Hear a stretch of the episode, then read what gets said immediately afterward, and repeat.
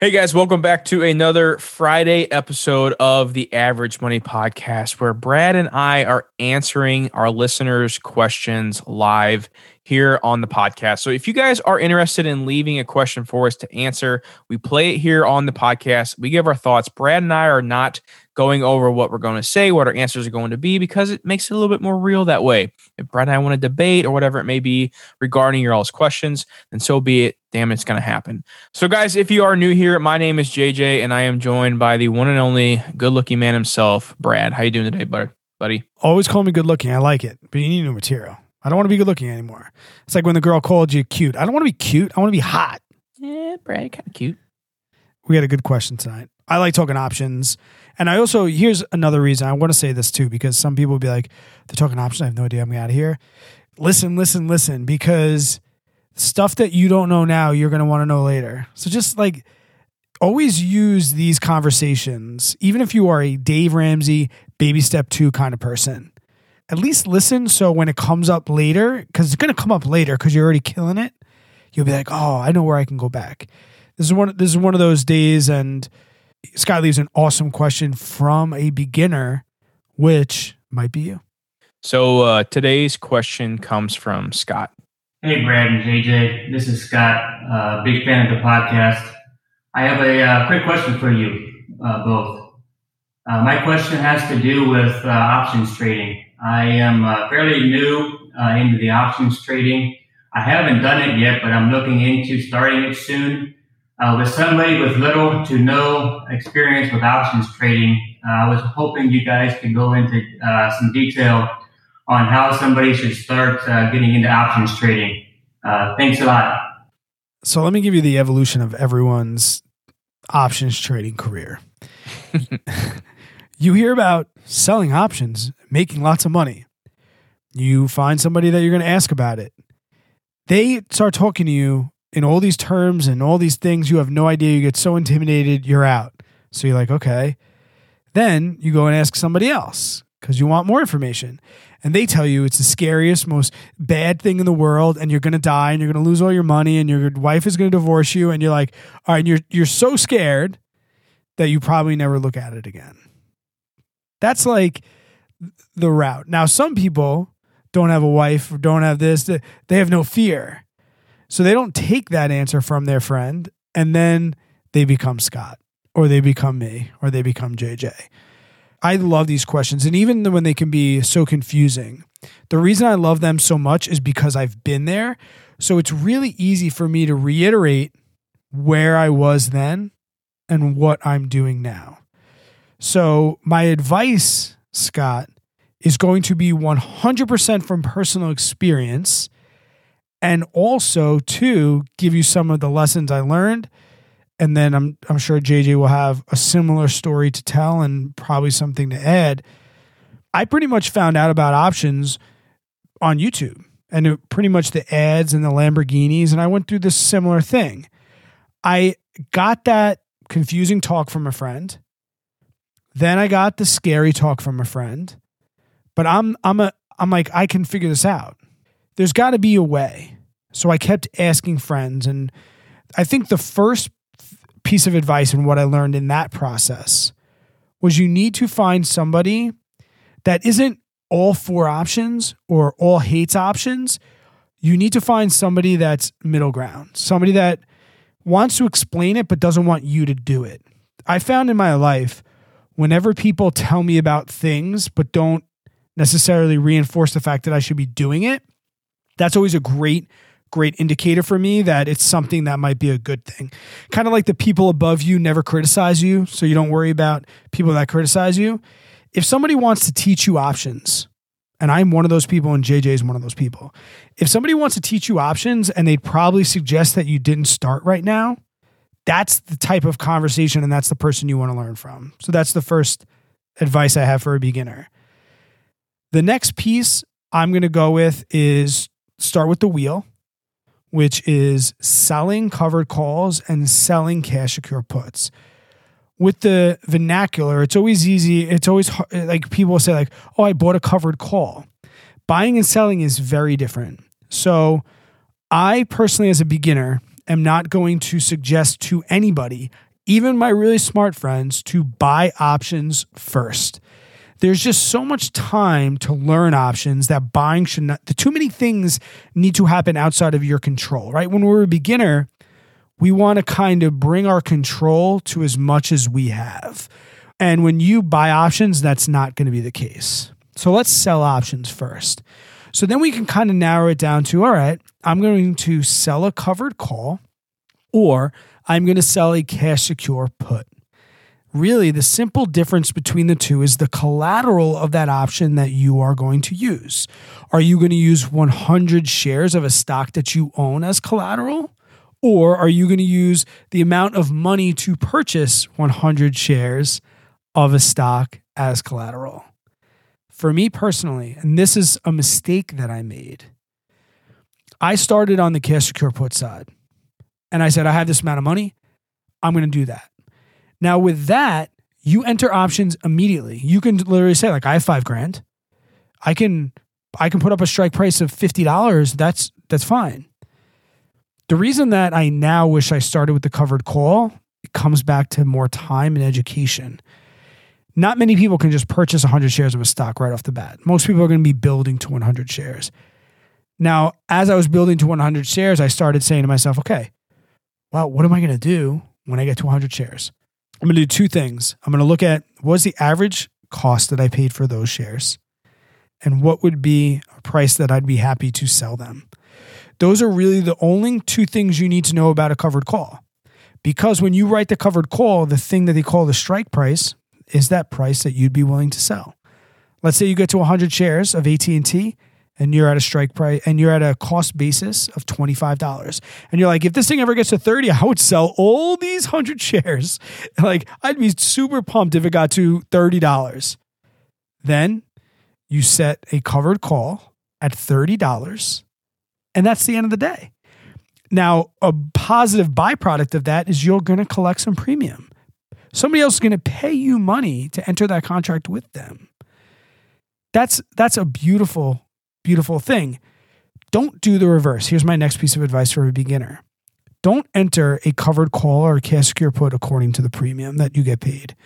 That's greed. Don't think about, oh, I'm going to do this. Because I'm going to go closer to the money because that's going to get me more premium. Nope, nope, nope, nope, nope, nope, nope.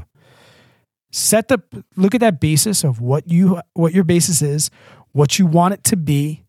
That's the end of the day. Now you might get to the point, and here's the last step and then this ramble will end. Once you you either have two options after you know you're going to get to 100 shares and you're ready to do this.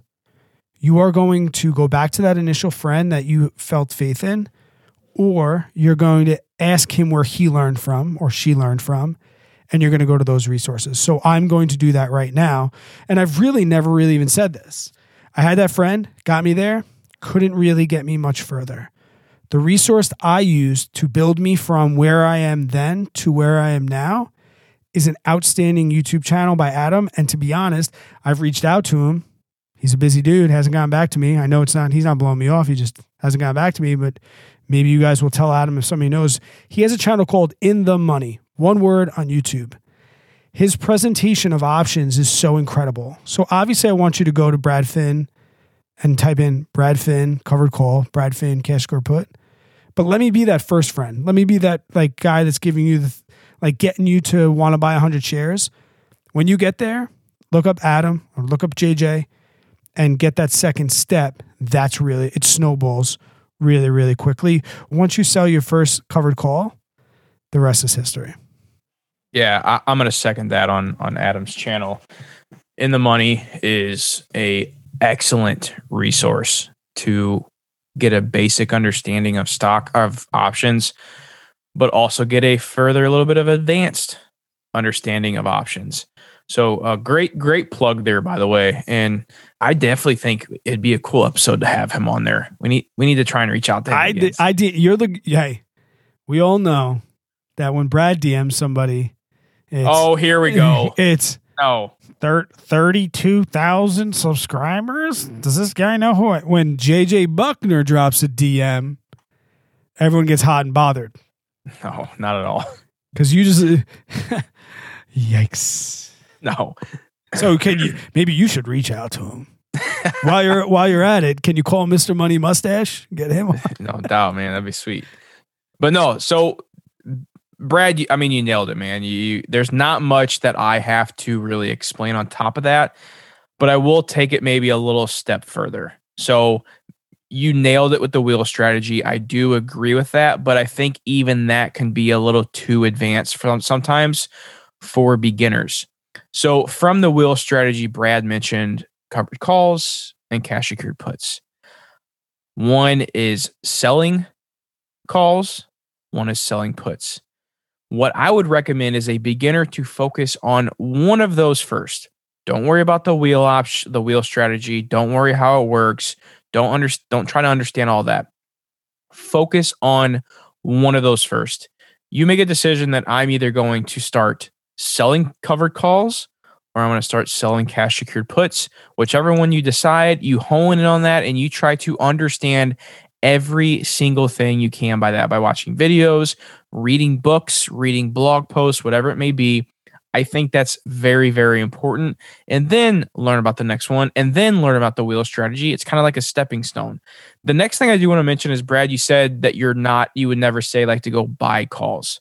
So let me ask you this then, because I think this is something that if I was like thinking of me as a beginner again, I would be okay doing this knowing what I know now if I was a beginner. And that's buying like a long term call option. So if you're buying a long term call option, you're you're putting an ex- expiration date on like two to three years out. So now practically you're you're basically owning the stock. You know, like usually if you're buying a option in the money, at the money, or out of the money within like a month's time frame, no one has any idea that what that stock's going to do in a in a four week span. But if you're talking two to three years, typically a stock is going to go up in price. You know, the stock market has a historical average of six to eight percent, and generally it is going up every single year. On you know, occasionally, if you know if we have a crash or whatever. But that's something else that I think a beginner could get a good a good spot on to to start is buying those long term calls. I'm going to rebut. Okay. You use the word typically, and I want to just explain to you what that word typically means and why I'm still not going to buy things first. And it's back to the thing where I said, let's try not to F up the least. And I'm gonna I'm gonna put the ball in your court here. I said one of the benefits of selling covered calls and cash secure puts is you get to choose your strike. Well, You- hold up. Before we get any further, I will say that I don't I'm not I'm not debating on buying calls before selling calls or buying puts before selling puts. So I want to make that known. So you so what were you saying about you saying that it might be a good option for somebody to try and buy a If somebody wants if somebody wants wants to buy an option for a chance to make 600% in premium because that's what they're interested in buying options, then I'm going to say do a long buy a long call. Right. If somebody's well, if someone's like, I'm going to Brad, I'm not going to do the wheel first. I, I'm not going to sell. I'm going to buy. Okay, yes, I'm going to tell you Yeah, as may- far as possible. Maybe somebody's not looking for two, three hundred dollars in premium. Maybe they're them- looking. Yes, I'm going to tell them to go far as possible. Yes. Now, somebody that wanted to debate with me why it shouldn't be a first play, because I'm sure there's people that would be. When I say that you can sell your strike price, that's the price that you want to sell or you want to buy. Your worst case scenario in a in a selling uh, in a selling options scenario is you are either getting 100 shares at the price that you wanted or you are selling shares at the profit that you wanted. Now, in both cases, right after that worst case scenario, worst case scenario, your put gets assigned and you have to buy 100 shares. The next day, you are going to write a call against them, collect more premium, just sell them back. So that's not a big deal, and be right back where you were two weeks ago. The other worst case scenario is it gets assigned and you have to get those calls, those shares called away. Well, you already chose a price, then maybe you chose the wrong strike price, and that's a lesson you're going to learn. You know, so for me, I just look at worst case scenario. Worst case scenario in a buy option, it does expire worthless and you lose all of the money.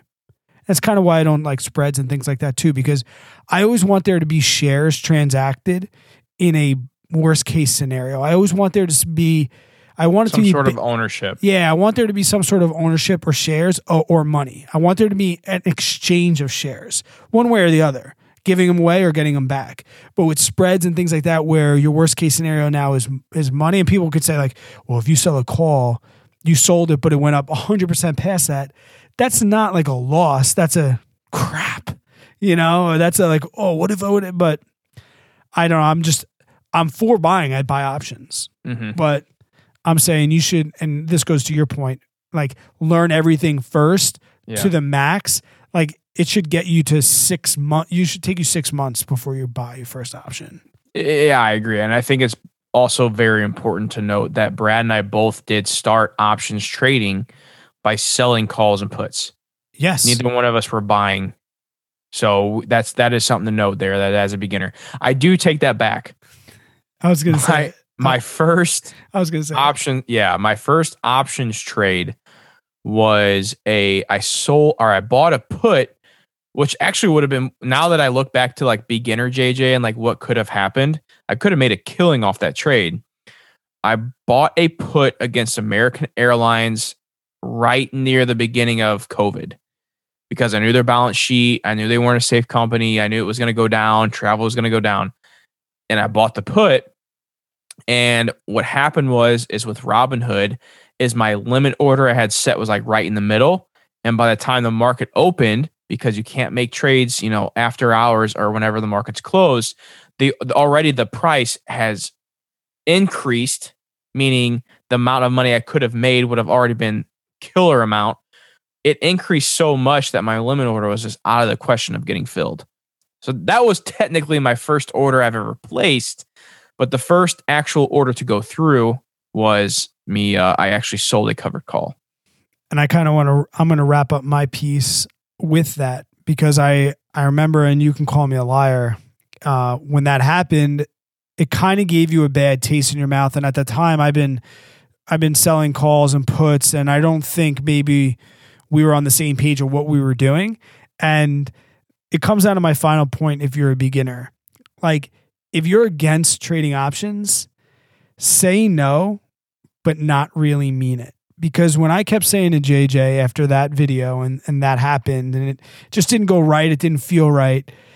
And I'd be like, get back on board, try these calls, try these puts. And he was always being like, nah, it's not my thing. Not, but I know you didn't really mean it. So that's go keep an open. eh, What I mean is keep an open mind. If you hate it now, I'm telling you, there's nothing really to hate. Just maybe you have a little bit more to learn, or you need to learn a different strategy that's good for you. Saying you don't like options is like saying you don't like sports. There is a soccer or a football or a baseball or something out there for everyone, and they're not all the same. Not all sports are equal, not all options are equal as well. Yeah, I, just want to say that. I mean, Brad, you nailed it at that point. Um, I, yeah, I mean, I guess I will owe all my options profits I make. Thank you to you, you know, because you did keep me on board, to be honest. And I will say this: like, I feel like so many people are strayed away from options trading because they think it's this very complex.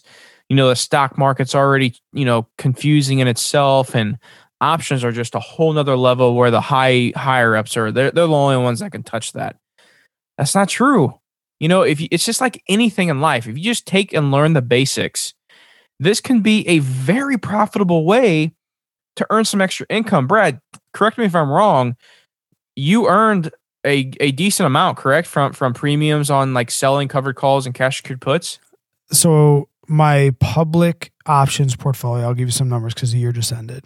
I don't know when this is going to come out because we're kind of filming out, but yeah I started the Robinhood options like on my YouTube channel, which is documented about mid May. Okay, so zero dollars premium made in May.